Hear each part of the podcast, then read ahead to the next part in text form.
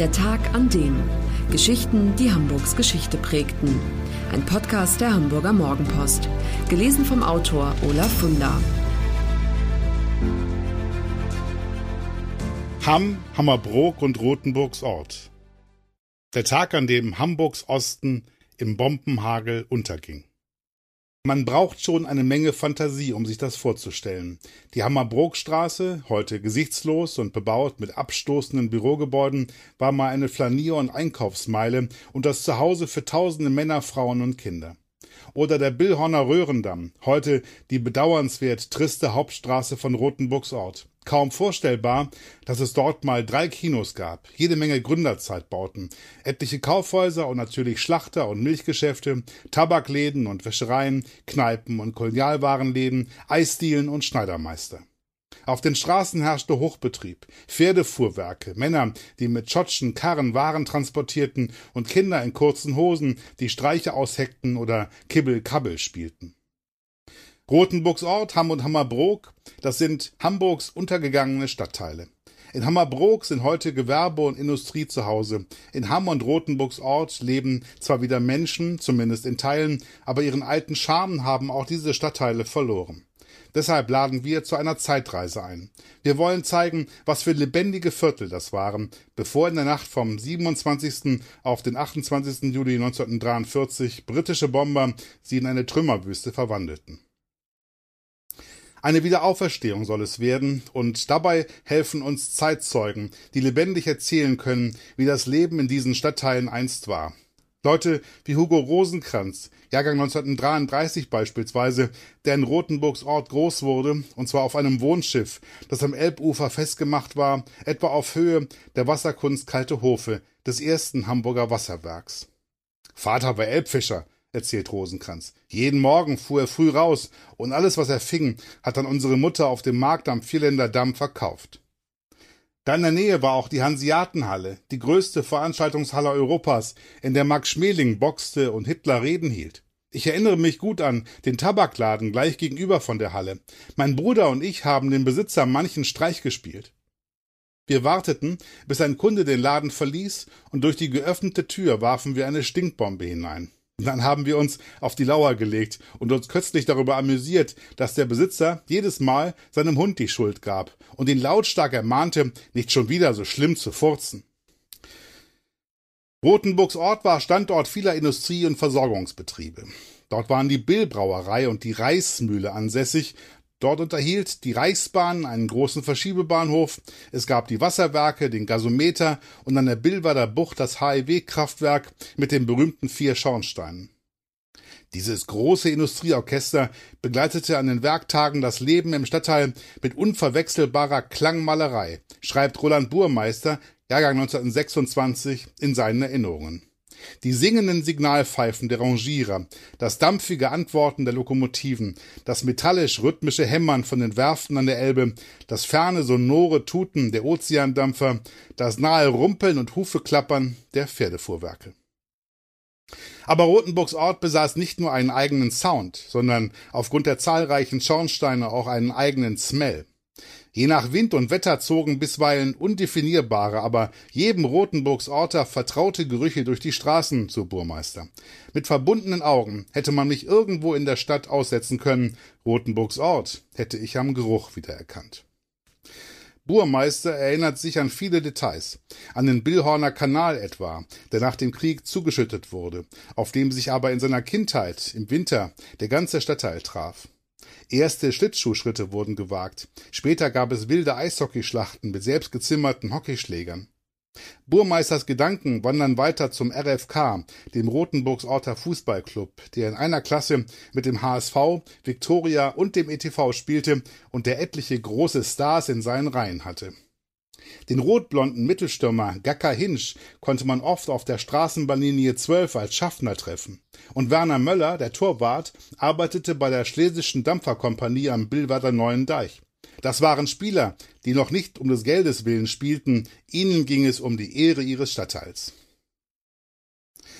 Privilegiert sind Rothenburgs Ort, Hammerbrook und auch Hamm Süd nie gewesen. Im Gegenteil. Von Anfang an zählten mehrheitlich Arbeiter und kleine Handwerker zu den Bewohnern. Die ehemals sumpfigen und ständig von Überschwemmungen bedrohten Flächen wurden erst nach der Reichsgründung von 1871 bebaut, und zwar mit dem Ziel, vor allem solche Leute unterzubringen, die durch den Abbruch der Gängeviertel ihr Zuhause verloren hatten. Um auf engstem Raum Platz für möglichst viele Menschen zu schaffen, wurden an den Straßen von Hammerbrook fünfgeschossige Großwohnhäuser errichtet, mit jeweils zwei bis vier Wohnungen pro Stockwerk, Läden im Erdgeschoss und durchaus repräsentativer Fassade. Wer aber durch den Torweg den oft stockfinsteren Hinterhof erreichte, schaute in das Elend. Denn in den Hinterhäusern die den Hof flankierten, wohnten nicht selten sechs bis acht Personen in winzigen Zwei-Zimmer-Wohnungen. In vielen Höfen waren auch noch Gewerbebetriebe ansässig. Damenhandlungen, Röstereien, Seifenfabriken oder Fischräuchereien. Es stank gewaltig, und in den Mief mischte sich der süßlich modrige Geruch der nahen Müllverbrennungsanlage am Bullerdeich, der ersten auf dem Kontinent, in der Unrat von 300.000 Menschen verbrannt wurde. Weil es die Sonne kaum schaffte, die engen und dicht bebauten Straßenschluchten zu durchfluten, nannten wir Hammerbrook scherzhaft Jammerbrook, erzählt Günter Lux, Jahrgang 1928, der am Nagelsweg aufwuchs, wo damals ebenfalls ein Wohnhaus neben dem anderen stand.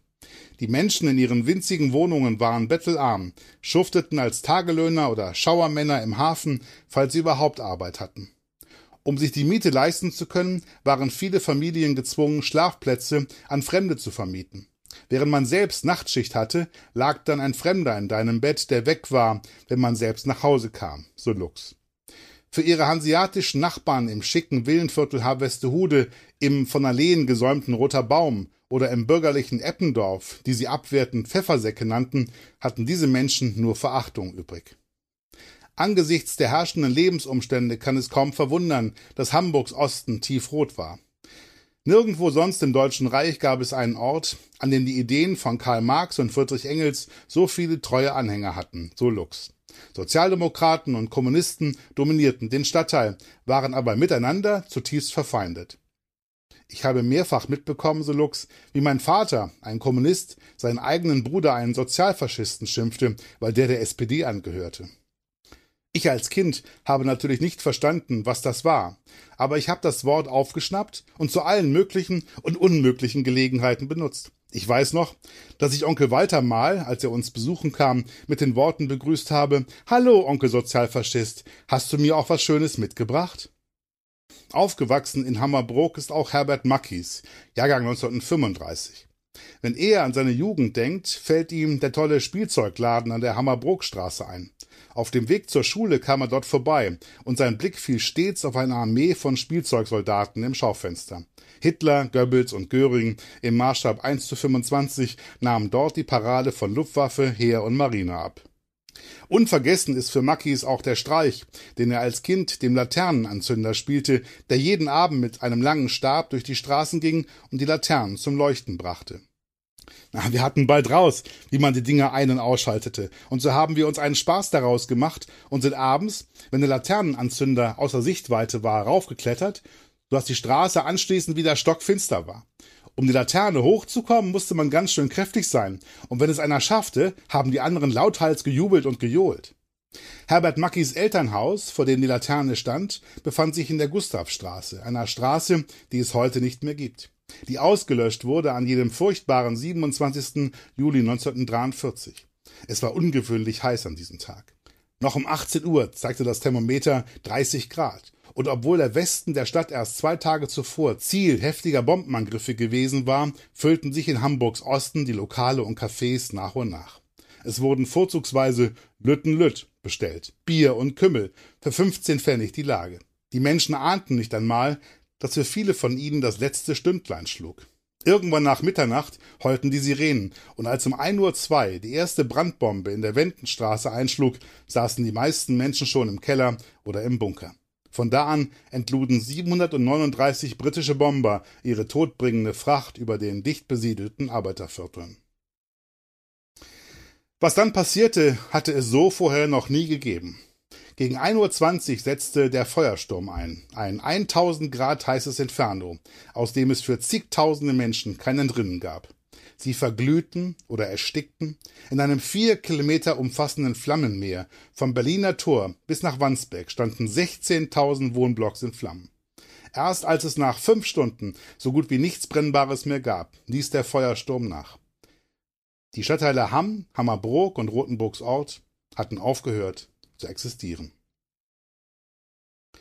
Nach 1945 interessierte sich im Rathaus lange niemand für die einstigen Arbeiterparadiese.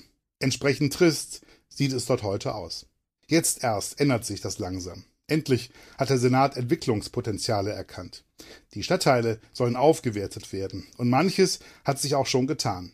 Die Insel Entenwerder in Rothenburgs Ort beispielsweise ist ein beliebtes Naherholungsgebiet geworden. Und Hammerbrook, das von so vielen Kanälen durchzogen wird und so idyllisch sein könnte, ist nicht länger dem Gewerbe vorbehalten. Bald sollen dort wieder mehr Menschen wohnen. Das war der Tag an dem Geschichten, die Hamburgs Geschichte prägten. Eine neue Folge lesen Sie jeden Sonnabend in Ihrer Mopo und hören wöchentlich einen neuen Podcast. Noch mehr Historisches aus Hamburg, wie zum Beispiel das Buch zu dieser Serie oder die Magazine Unser Hamburg, finden Sie auch online in unserem Mopo-Shop unter www.mopo-shop.de.